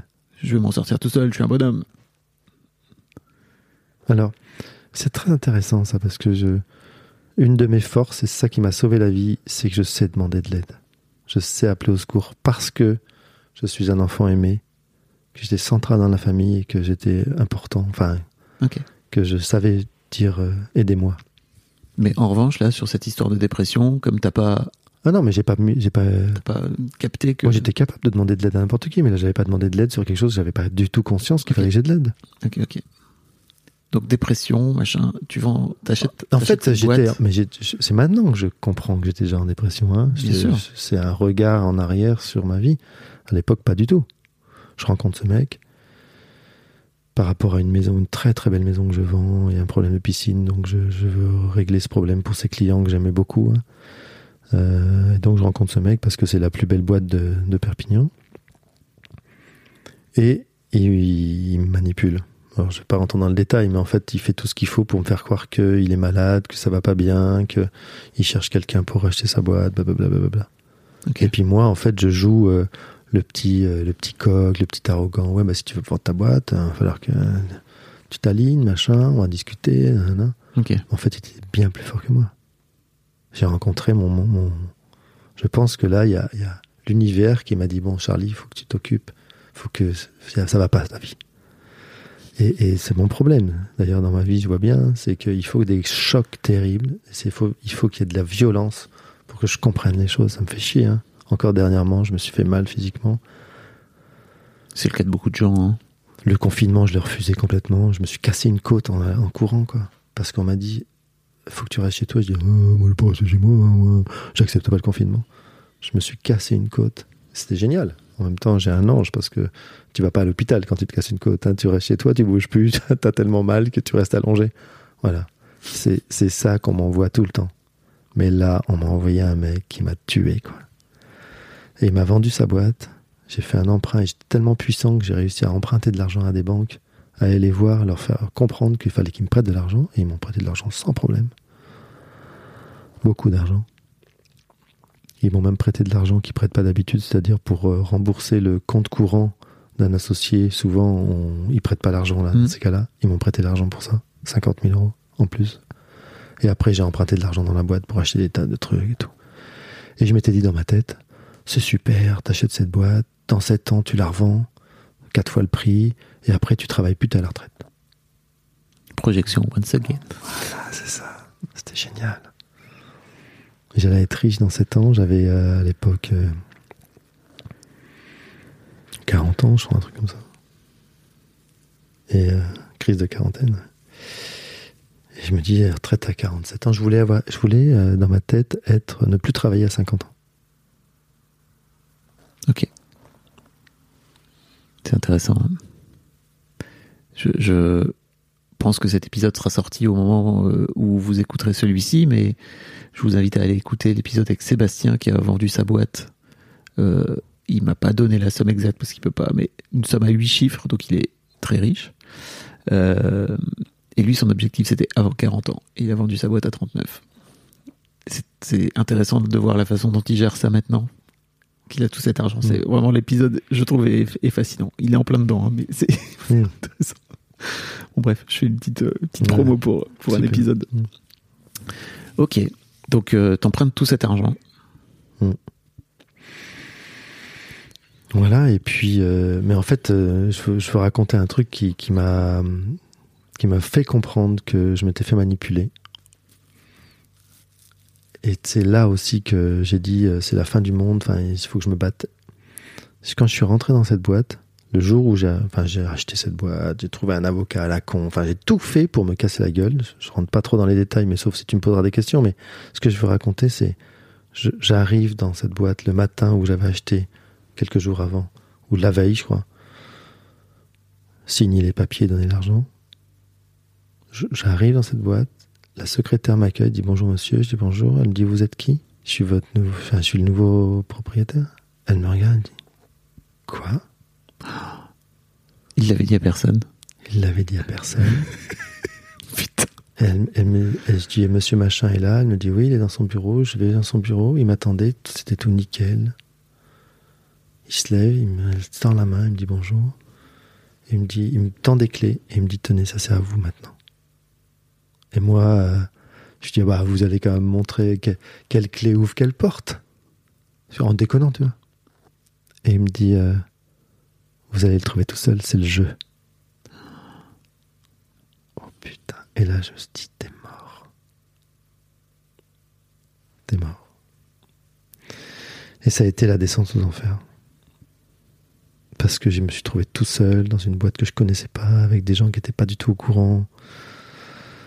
On a fait un rendez-vous avec tous les ouvriers. euh, il m'a descendu devant les ouvriers comme une grosse merde. Il m'a humilié. Et moi, c'est c'est mon problématique, c'est l'humiliation. Et là, j'ai senti la dépression qui me gagnait. Parce qu'en plus, j'ai arrêté de faire du sport. Parce que j'avais plus le temps. J'ai bossé 17, 18 heures par jour. Je roulais à tombeau ouvert avec mes bagnoles.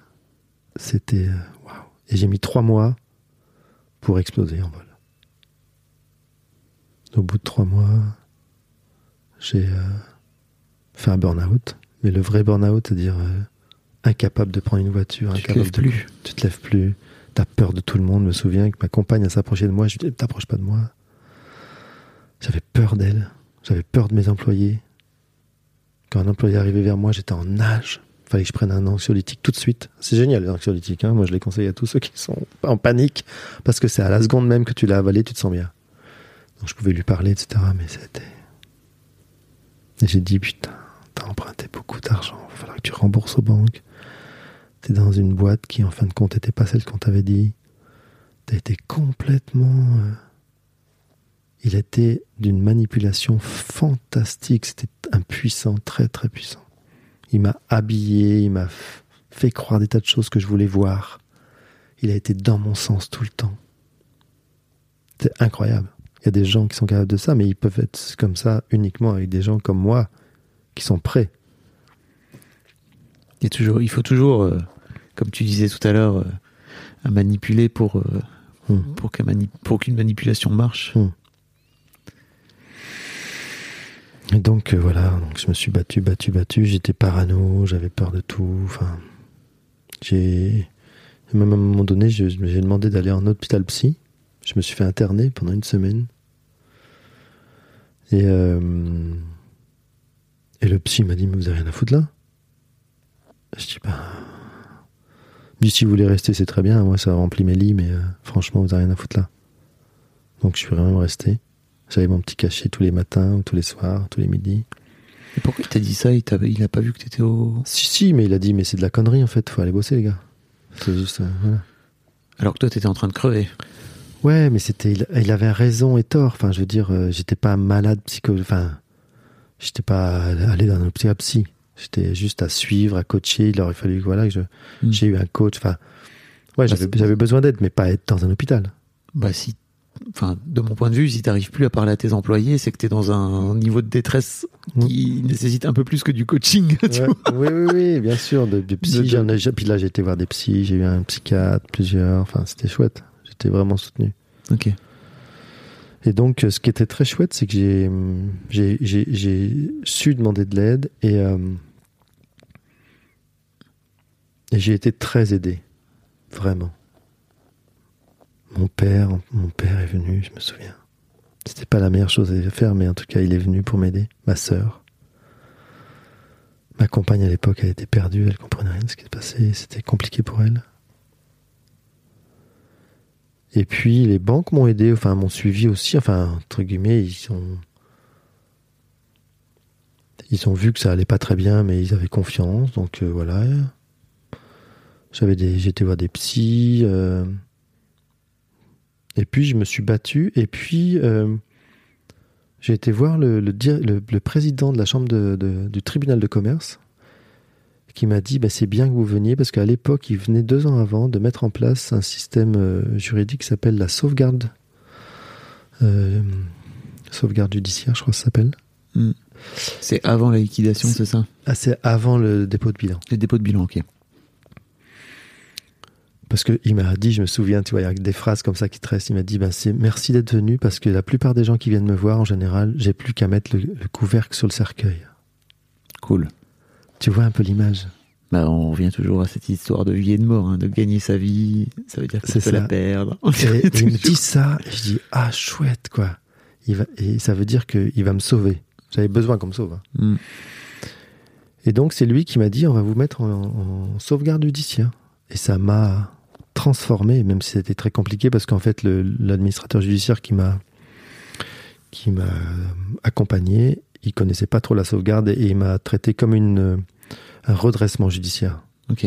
Alors que c'est vraiment deux choses très différentes aujourd'hui et c'est traité de la même manière, de, de manière très différente. Mais il m'a un peu, comme il savait pas trop, je devais faire contresigner mes chèques, donc j'allais. euh, Enfin, c'était très compliqué administrativement, mais je me suis senti protégé. Et moi, j'ai un vrai grand besoin. Pourtant, je j'aime la liberté, mais j'ai vraiment un fort besoin de sécurité. Marshall Rosenberg dans la CNV en parle. Un Oui. des premiers besoins, c'est la sécurité. Mais il y a un truc dont on n'a pas parlé, c'est que tu t'es quand même foutu caution personnelle pour ce, pour ce prêt. Et c'est ça oui. qui te fout dedans, en fait. Fondamentalement, pour expliquer un peu aux gens qui connaissent pas, c'est qu'en fait, quand t'empruntes de l'argent au nom d'une boîte, normalement, ça te protège à titre perso, quoi. Bah ouais, mais si tu empruntes beaucoup d'argent, Mhm. euh, ils te disent euh, ok, on veut bien vous prêter, mais si la, si la, so- la société fonctionne mal euh, ou si elle s'arrête, il faut bien que quelqu'un nous rembourse. Mhm. Est-ce que vous voulez bien vous porter caution? J'ai dit bah ouais, bien sûr. Alors je, je- je savais qu'il y avait des choses à pas faire, type hypothèque et tout ça, donc je l'ai pas fait, mais mais en tout cas, euh, ouais, je, je me suis porté caution personnelle sur les prêts bancaires et d'ailleurs. euh, ça avait été un peu compliqué parce que je, je, je me suis dit, ah, quand même, je m'engage vachement là sur des trucs bizarres. Enfin, j'ai un peu le cerveau qui s'est allumé à ce moment-là parce que j'étais sous, sous, sous manipulation en fait hein, de cet homme. Et j'ai mis du temps à signer les cautions personnelles. Et il est venu me voir dans le bureau. Il, il était grand, il, était, il avait une tête de plus que moi. Et il m'a aboyé dessus en me disant euh, si vous signez pas les cautions personnelles, je, je, je, je, je, je casse la vente. Et là, il a touché juste l'ego. Quoi Tu vas casser la vente, toi, pauvre con? Moi, Charlie, qui ai acheté ta boîte Tu crois que tu as le pouvoir de casser Alors que ça aurait été génial, j'aurais dit, mais vas-y, casse la vente. Avec ce recul, mais tellement puissant, qu'il m'a. Il a dit les mots qu'il fallait pour que j'aille très vite signer les cautions personnelles. C'était une puissance phénoménale. Voilà, donc j'ai signé les cautions personnelles et ça m'a engagé, euh, et ça m'engage encore aujourd'hui. Donc, tu- Ce, qui est, ce qui est logique, hein, parce que finalement, quelque part, j'ai promis aux banques de le rembourser. donc aujourd'hui, t'es... donc c'était il y a combien de temps? 10 ans? 2008. Ok. T'es toujours en train de rembourser cette, euh, cette dette auprès de la banque? Pas vraiment. Ok. Faut que j'explique ça maintenant Si tu veux. Si tu veux, je sais pas. Je sais pas, est-ce qu'il y, a- y d'autres choses euh, Est-ce qu'il y a d'autres choses dont tu voulais parler en rapport avec ça?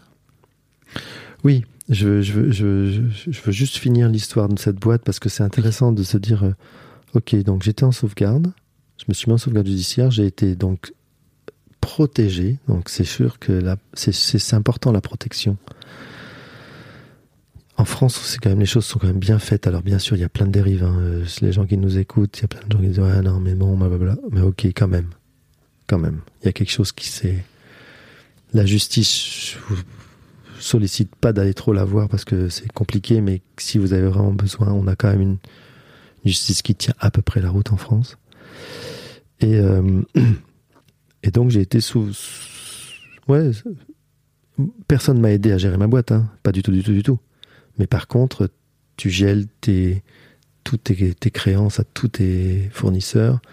Euh, Je payais, euh, j'avais aussi gelé mon remboursement d'empreinte ça te donne quand même vachement d'oxygène. Et puis euh, t'es protégé par la loi. Donc on peut pas venir te prendre des trucs. Euh, tu vois c'est vachement agréable. Parce que quand tu es comme ça t'as tellement peur. T'es tout seul.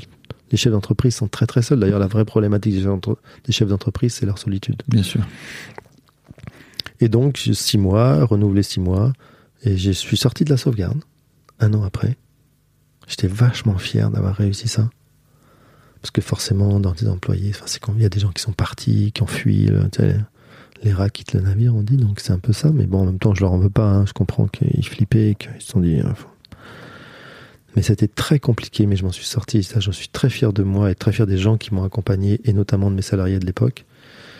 Mais euh, au bout d'un an, j'étais trop fatigué. Pourtant, j'avais réussi à avoir de l'argent. J'avais gagné de l'argent. Ma boîte, euh, il y avait sur mon compte. euh, sur mon compte ent- d'entreprise quelques cent, plus de 100 000 euh, ou 150 000 euros sur mon compte courant. Enfin, mais tellement fatigué, j'ai dit non, j'en peux plus, quoi. Je vais crever. Et donc j'ai décidé à ce moment-là, j'ai dit à mon administrateur judiciaire, j'en peux plus, je, veux, je, veux, je veux liquider ma boîte. Et là, il n'a pas compris. Il dit, vous savez ce que ça va, ça va, vous savez où vous allez si vous faites ça? Vous perdez votre boîte du jour au lendemain et vous devez rembourser du jour au lendemain vos cautions personnelles. Je dis, je sais, mais euh, c'est, c'est ma vie contre l'argent. Je préfère... euh, sinon, je vais mourir.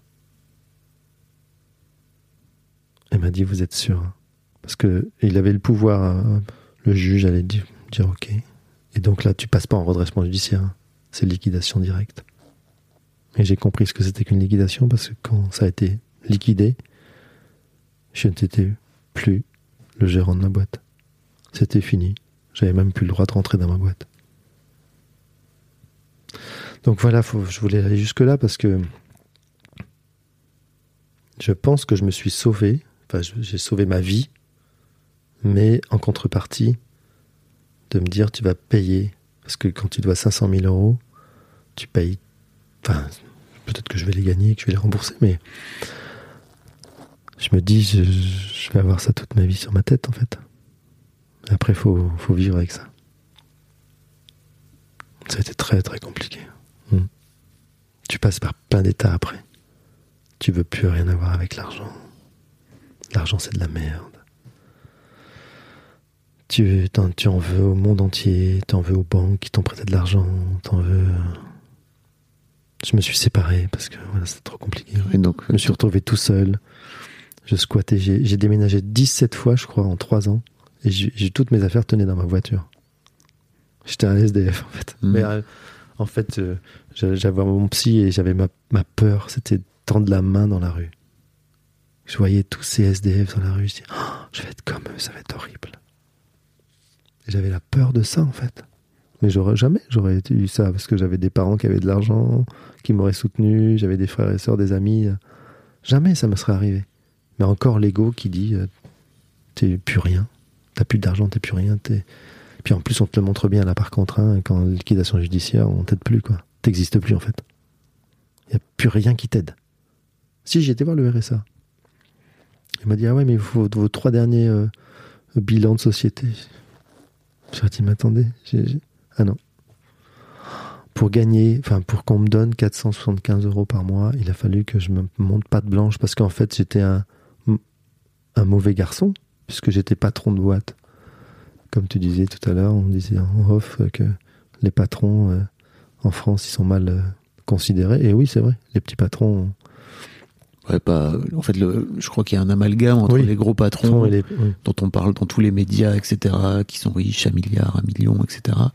Et puis les petits patrons qui sont qui sont pléthores en plus. C'est l'immense immense majorité qui sont en train de galérer avec leur euh, à côté de leurs employés quoi tous les jours. Ouais, enfin bon, après moi j'ai un peu mon idée là-dessus aussi. Je pense que c'est pas les patrons, c'est c'est les hommes en fait. Il y a des bons et des moins bons et on a tous, euh, ça dépend qui on met au volant de notre bus. Bien sûr. Et je trouve que les grands patrons, ils ont aussi euh, souvent euh, plein de belles choses à nous dire. à- Ils ont du pouvoir souvent en plus. Et souvent quand on parle avec eux, ils ont envie de changer le monde. Plus que de s'enrichir personnellement. Ça va avec, on est OK. Mais ils veulent aussi changer le monde. Donc j'aime bien les Américains pour ça. Moi j'ai- kiffé l'année que j'ai passée aux États-Unis parce qu'il y a il y a vraiment les deux curseurs aux États-Unis, Mm. il y a le pire et le meilleur. Alors que nous, on, on veut faire croire qu'on est toujours bien en France. On, on est les meilleurs, en fait. On a des égos surdimensionnés, et- mais on, on, on dit jamais. euh, Enfin voilà. Donc, euh, en, États-Unis, quand tu quand as liquidé ta société, t'es reconnu. T'as une vraie reconnaissance. On va plutôt faire confiance à quelqu'un qui a eu une société, qui a arrêté en liquidation judiciaire sa boîte, parce qu'il a vécu des difficultés, euh, parce qu'on reconnaît la difficulté financière avec un patron, c'est compliqué pour lui. Et donc il a vécu ça, il est encore vivant, il a envie de remonter une boîte, on va l'aider. Mm. Alors qu'en France, on va dire Oh, bah non, on va pas te prêter de l'argent à toi. Toi, t'étais un patron, t'as liquidé ta société, t'es un mauvais garçon. T'as dû faire des, des malversations, t'as dû mettre de l'argent au black dans ta poche. Un mon petit salaud. C'est ça comme ça qu'on nous regarde, nous. Et c'est terrible. Bah, si tu le dis, je te crois. hein. Si c'est comme ça que C'est tu comme ça que ça, mais c'est comme ça qu'on nous regarde. Ok. C'est bien fait pour toi, en fait. Qu'on t'a regardé en tout cas. Ouais, qu'on m'a regardé moi. T'as raison. Pardon, pardon en, en jeu. Merci Marshall Rosenberg. Et, et donc, euh, oui, oui, j'ai senti ça. Ok. Et, merci au président. euh, euh, avant Sarko, c'était qui Ou après Sarko C'était Hollande après ça. Hollande.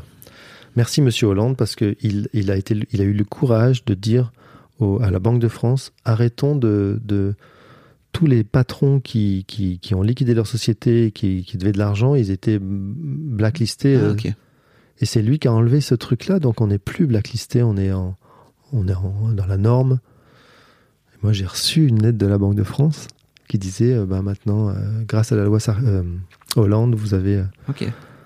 c'est génial, quoi. C'est un grand pas, j'ai trouvé, pour euh, valoriser ces patrons qui se retrouvent dans des difficultés financières ou liquidation judiciaire et qui sont, qui, pe- qui peuvent plus en fait emprunter, puis aller voir des banques, puis, Ouais. puis remonter une boîte.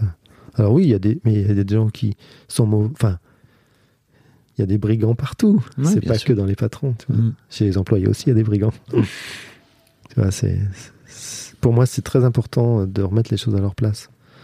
Peut-être que les patrons, ils ont des égaux un peu plus forts que les autres, mais euh, ce qui est incroyable dans les patrons, c'est que ils savent prendre un risque. Et ils ont envie de prendre un risque. Et c'est beau. faut reconnaître ce risque qu'on prend en tant que patron. Quand on se lance, quand on achète une boîte, quand on crée une société, eh ben, on prend un risque, quoi. Très fort. Et surtout en France, où on n'est pas très aidé. Voilà, donc pour moi, l'argent aujourd'hui, c'est tout à fait juste. Et c'est OK pour moi que des patrons gagnent beaucoup d'argent. Après, ce qui est important pour moi, c'est que l'argent que je gagne en tant que patron, mes employés ils savent combien je gagne. Et que ça soit pas un fantasme. ou que c'est... On dit que c'est pas possible. Moi, je suis pas tout à fait d'accord. Après, la difficulté, c'est que si le patron il gagne mille fois plus qu'un salarié qui est dans sa boîte, c'est peut-être pas très juste à Mhm. ce niveau-là. Et que- comment on peut faire ça? Comment on peut l'expliquer? Parce que comme dit Christian Junot, l'argent c'est un étalon. Et qu'un salaire qu'on reçoit par rapport à un travail, ça reste quelque part, on étalonne la valeur que tu as en argent de ton travail.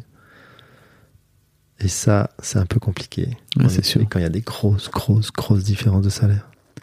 Mais j'aimerais bien, euh, je, je crois que je vais recevoir justement un patron ou une patronne de, de boîte, parce qu'il y a de plus en plus de startups qui font ça, tu sais, qui rendent public même euh, leur, euh, leur grille de salaire. Mm. Quoi.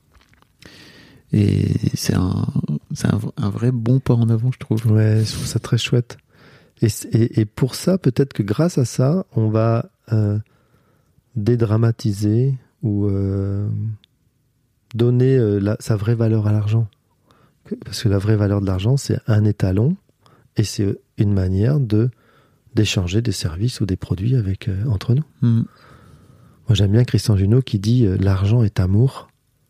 Quand je dis ça, souvent on me regarde avec des yeux, il est fou celui-là. L'argent est amour, et peut-être il va loin, hein, Christian, parce qu'il dit, et peut-être qu'on va régler les problèmes du monde grâce à l'argent. Ah, mais j'en suis à peu près convaincu. Ah oui. C'est-à-dire que quand je vois, moi, les Jeff Bezos, Elon Musk, Mm. etc., monter dans leur vaisseau spatial et dans leur navette, et en fait, euh, aller voir la planète de, de très haut, et qu'en fait, quand les mecs redescendent, je sais pas ce que ça a créé chez eux, en fait, mais ils ont tellement d'argent qu'en fait, ils peuvent décider de changer la face du monde en l'espace de quelques années s'ils le Mm. souhaitent, quoi. Mm. Euh, et Elon Musk avait d'ailleurs dit euh, Moi, je suis prêt à investir l'argent qu'il faudra pour régler la faim dans le monde si on me donne une comptabilité ouverte. Il avait dit, je crois qu'il il a dit ça hein, Ouais, je sais pas, j'écoute pas. à l'ONU. euh, en fait, euh, moi, je donne de l'argent à l'ONU qu'il faut pour euh, financer et régler la faim dans le monde, mais simplement, je veux une comptabilité ouverte en open data, c'est-à-dire que tout le monde puisse aller voir. Bah, c'est un peu ce qui se passe Intéressant, cryp- euh, au niveau de la crypto-monnaie, hein, puisque aujourd'hui, la crypto-monnaie, elle est euh, tout à fait. euh, on, on peut tout lire, tout voir, il y a, on, on Mm. cache rien.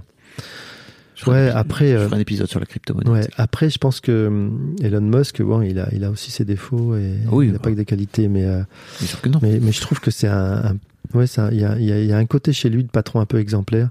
Il se la pète un peu, il est un peu arrogant, mais Oui, quelque part, euh, on revient à un curseur. c'est ça. Lâche un peu, euh, euh, essaye de mettre un peu au volant de ton bus euh, l'homme humble que tu dois être, Elon Musk, s'il te plaît. Parce que là, tu, tu vas nous montrer qui tu es aussi un peu plus. Alors, il le fait de temps en temps, mais voilà, c'est pas forcément évident. Et, et, je pense aussi que nous, hein, les journalistes, nous, les, les, les hommes et les femmes de cette terre, on a tendance aussi à mettre les gens dans des boîtes ou, ou, Mm. Ou sur des. des, des- D'oublier la- un peu de nuance et de curseur. Quoi. C'est ça, ouais. Je crois que. Donc pour revenir à ta situation actuelle, Hmm. où est-ce que t'en es?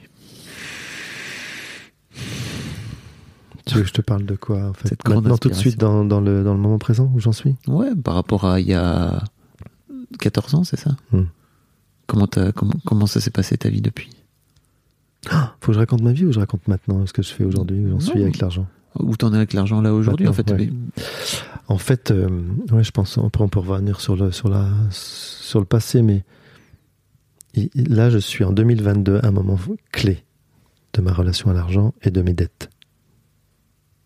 On va parler de mes dettes. Parce que j'ai deux banques à qui je devais de l'argent. Une banque qui m'a tout de suite demandé de le rembourser. Et tout de suite, j'ai dit, je vous donne 50 euros par mois. Et ils m'ont dit, ok. Celle-là, je devais 80 000 euros. À coût de 50 euros, ça- il y, en a- il y en a pour un moment. Il y en a pour un moment. Et euh, les banques sont, à mon avis, trop riches. Mais bon, ça, c'est mon, c'est, mon avis. Mais celle-là, elle, je te trouvais ça plutôt intelligent. De dire, euh, même 50 euros par mois, on les prend. Au bout de quelques années, ils ont vendu leurs créances à un privé. Euh, J'imagine, je sais pas exactement comment ça marche, mais je pense qu'il dit, euh, voilà, euh, Charlie nous doit euh, 80 000 euros. Bon, avec les trucs et tout, j'étais pratiquement à 95 parce qu'à chaque fois ça augmente. Ils doivent dire, voilà, donnez-nous 30 000 euros, 40 000 euros et démerdez-vous pour récupérer l'argent chez lui. Et je pense que c'est comme ça que ça marche. Et j'ai reçu un courrier un jour en disant, vous nous devez 111 000 euros. J'ai reçu un courrier comme ça dans ma boîte aux lettres. 111 000 euros. Euh, vous avez 15 jours pour nous régler. Je dis, mais c'est qui ceux-là? Je les connais pas. De plus en plus, c'est des courriers avec euh, boîte, machin. Il y a, y a- à Paris, euh, place de l'Étoile. Enfin, tu vois, tu te dis, mais c'est qui ces gens? Je les connais pas. Donc, je réponds pas. Et puis finalement, il m'envoie un, recommandé. Donc là, j'ai bougé un peu. Puis mon avocat m'a dit un truc à l'époque. C'était très intéressant. Il m'a dit. euh, oui, parce qu'à un moment donné, quand j'avais perdu les, mes jugements et que je devais euh, rembourser les banques, euh, je me dis, je vais me casser à l'étranger, je vais me cacher, je vais... Il dit, ouais, vous pouvez faire ça. Mais vous allez avoir toute votre vie, vous allez vous cacher. C'est ça que vous voulez? Vous voulez vous cacher toute votre vie? Je dis, non, je veux pas ça. Donc il me dit, faites une offre. Vous avez le droit. Donc, c'est ce que j'ai fait. Cette banque m'a dit oui tout de suite. Et l'autre, euh, l'avocat a dit à mon avocat, euh, ok, je vais transmettre à mon client, mais je suis pas sûr d'être encore vivant pour vérifier que Charlie aura remboursé sa dette. Et en effet, parce que à l'autre, je devais 480 000 euros. Et donc, euh, on ne nous a jamais répondu. Ok. Donc, je n'ai zéro, j'ai zéro nouvelle de cette banque depuis maintenant 10 ans. Parce que c'est avec l'histoire du jugement et tout ça, c'était en, en 2012 où j'ai perdu. Et je crois aujourd'hui, grâce au bouddhisme aussi, que je dois rembourser ma dette. Mais rembourser sa dette, ça ne veut pas forcément dire rembourser le montant que je dois à la banque, mais je peux le rembourser autrement il faut que je, dans ma tête, dans mon corps, dans, dans toutes les pores de ma peau, dans, faut que je sente que j'ai remboursé cette dette. Pour l'instant, je ne l'ai pas remboursée. Et peut-être que le fait de, c'est tout à fait possible, hein, la loi, je suis en train de bien me renseigner à ce niveau-là, mais on dit qu'il y a prescription au bout de 10 ans. C'est-à-dire que si euh, la banque n'a pas cherché à se faire rembourser ou m'a pas, il y a prescription, on lui laisse 10 ans pour mettre tout en œuvre pour se faire rembourser. Et j'ai pas un courrier, j'ai pas un coup de téléphone, j'ai rien qui m'oblige à les rembourser. Et moi j'ai fait une offre, donc euh, je suis couvert. Donc euh, aujourd'hui je me dis il y a prescription et, et en fait si on me fait ce cadeau, parce que parce que c'est un cadeau. Si demain on me dit, enfin pas à la banque parce que je pense qu'elle me le dira jamais, mais en tout cas la loi, la prescription me dit vous devez plus cette somme là ça va me libérer forcément parce que ça m'a aujourd'hui ça m'empêche de me développer financièrement, je suis sûr. Même si j'ai du mal à accepter, je crois que j'arrive pas à me développer financièrement aujourd'hui à cause de ça, parce que j'ai toujours peur de me dire on va me le piquer. L'argent que je vais gagner, on va me le piquer. Donc euh, moi qui suis un entrepreneur, euh, pendant longtemps j'ai vécu avec une voiture, c'était pas à mon nom. Je suis locataire, mais c'est pas à mon nom. Enfin, c'est compliqué. Je me, cachais entre guillemets euh, je payais mes impôts et tout, mais euh, dans tous les cas, euh, je faisais tout ce qu'il fallait pour que si un huissier venait chez moi, il me prenne pas mes affaires. Donc je pense qu'aujourd'hui, cette dette, je vais la rembourser d'une manière ou d'une autre. Et que si j'ai la prescription, ça va me permettre de me libérer de ça et de- d'en faire quelque chose profondément qui aura du sens pour moi en fait. Je sais pas comment ça va se passer, mais euh, voilà. Je comprends. Et je pense que voilà, c'est rembourser sa dette, c'est super important pour pouvoir se développer. Et pas se cacher.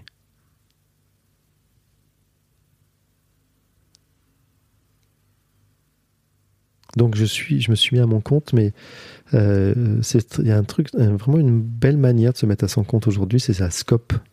Après, il y a d'autres types de sociétés hein, où en fait on est des entrepreneurs salariés, donc euh, En coopérative. Ouais, c'est une coopérative. Ça permet en fait l'argent qu'on gagne de le mettre en coopérative, donc il peut pas être saisi. Et en même temps, dans la coopérative, il y a aussi tout le travail du collectif, on s'entraide, euh, etc. Et puis, tu touches un salaire euh, en lien avec euh, ce que tu fais rentrer comme chiffre d'affaires dans ta boîte, enfin dans la, dans la COP. Dans la scope, je trouve que c'est intéressant comme système. Après, il y a des dérives, mais euh, euh, voilà, c'est le moyen que j'ai choisi pour euh, créer mon entreprise d'accompagnant, de coach et de team builder. Et je pense qu'aujourd'hui, c'est, il y a en 2022 pour moi, il va y avoir un grand changement grâce au travail que j'ai fait avec Christian Junot sur l'argent, grâce au fait que ça va faire 10 ans et qu'il y aura peut-être prescription. Et euh, j'aimerais vraiment euh, être euh, donner la possibilité à des gens qui sont, et notamment des jeunes, mais aussi des moins jeunes, qui sont dans, dans des entreprises. Moi, j'aime l'entreprise. Les entrepreneurs, j'ai envie de leur permettre et de leur donner des outils, en tout cas de les aider, les accompagner en lien avec l'argent. leur dire, tu as le droit de gagner beaucoup d'argent, tu as le droit de pas en gagner beaucoup, tu as le droit, enfin voilà, de se donner le droit. Bon, donc t'es à ta place là, si j'ai bien compris. Ouais, j'espère. Je suis jamais sûr d'être complètement à ma place, mais en tout cas, j'ai, j'ai- tous les matins quand je prie et que je, je fais Nam-myoho Renge-kyo, je me dis, euh, tu vas vivre une belle journée et euh, fais tout ce qu'il faut pour que ça ait du sens pour toi. T'as- tu t'es converti au bouddhisme après toute cette histoire? Ouais. C'est mon un de mes meilleurs amis, Pierre, qui était euh, qui est dans la Soka Gakkai, ça s'appelle la Soka Gakkai. C'est un bouddhisme japonais. Donc il m'a, ouais, il on, appelle ça dans notre jargon se transmettre la loi. Donc il m'a transmis la loi. Ça t'a fait du bien? Beaucoup de bien et euh, et en fait euh, euh, j'ai pas j'ai pas tourné le dos à la, à la religion catho parce que je suis catho par mes parents je suis baptisé etc mais euh, mes parents m'ont appris ce que c'était que la foi. Et dans notre bouddhisme il y a trois piliers. À la fois euh, l'étude et la pratique. Moi je suis pas très étudiant. Ça c'est sûr que ça me bouquinait tout ça. J'ai écrit j'ai fait trois mémoires et c'était très compliqué pour moi d'écrire et de lire. Mais euh, la pratique, je suis très puissant en pratique. Et puis la foi, mes parents l'ont- offerte. Donc ouais, je merci mes parents, merci les cathos de m'avoir offert la foi pour pouvoir être euh, bouddhisme à, à 100%. Ok. Est-ce qu'il y a un sujet sur lequel je t'ai pas amené, dont tu aurais aimé parler?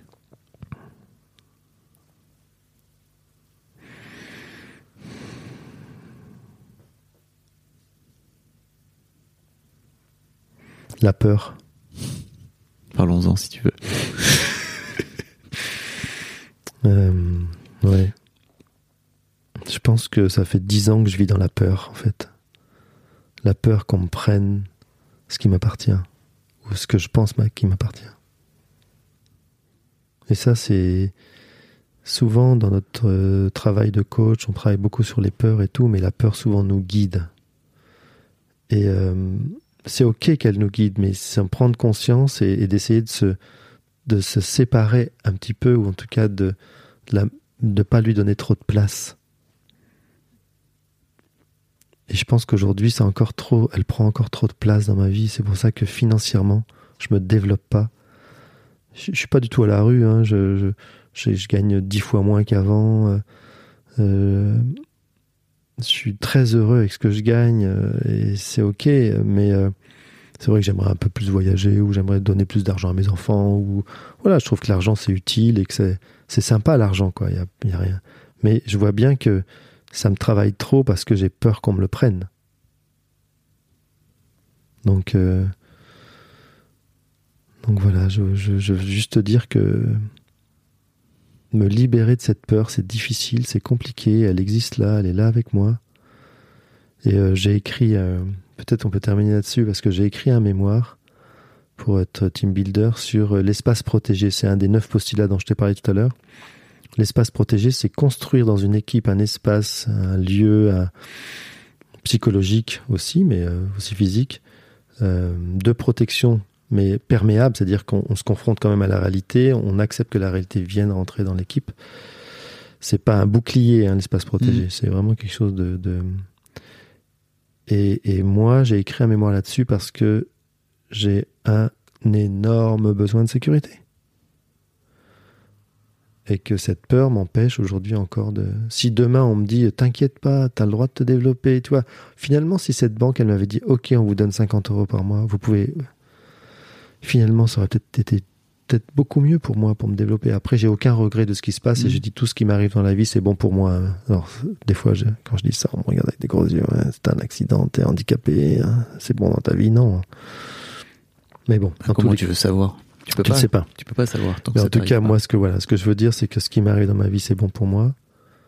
Même si je, je souhaite à personne ce que j'ai vécu, hein, évidemment. Mais euh, qu'est-ce que je vais faire de cette année 2022 Je sens qu'il y a quelque chose. Il faut que je voilà, je, je veux je veux pas prendre de décision sous contrôle en disant je suis plus fort du monde, je vais contrôler ma vie, je vais contrôler euh, tout ce qui va se passer. Non, je vais je vais travailler à fond dans mon intuition, dans ma capacité à sentir les signes qui vont arriver pour prendre, faire les bons choix, les choix qui sont dans la bienveillance, la douceur et le développement. Et ça passera peut-être par l'argent. Et si demain je gagne euh, 50 000 euros par mois, c'est OK. Alors qu'aujourd'hui, je suis à moins de 1000 euros par mois. Donc, euh, faut pas que ça soit un moteur. Et merci Christian, je voudrais que l'argent chez moi se transforme en argent d'amour. Je crois qu'on va conclure là-dessus. Merci Charlie, c'était passionnant. Merci à toi, merci de m'avoir écouté, merci de m'avoir interrogé. Avec grand plaisir. Franchement, c'était c'était génial. Mom deserves the best, and there's no better place to shop for Mother's Day than Whole Foods Market. They're your destination for unbeatable savings, from premium gifts to show-stopping flowers and irresistible desserts. Start by saving 33% with Prime on all body care and candles. Then get a 15-stem bunch of tulips for just $9.99 each with Prime. Round out Mom's menu with festive rosé, irresistible berry chantilly cake, and more special treats. Come celebrate Mother's Day at Whole Foods Market.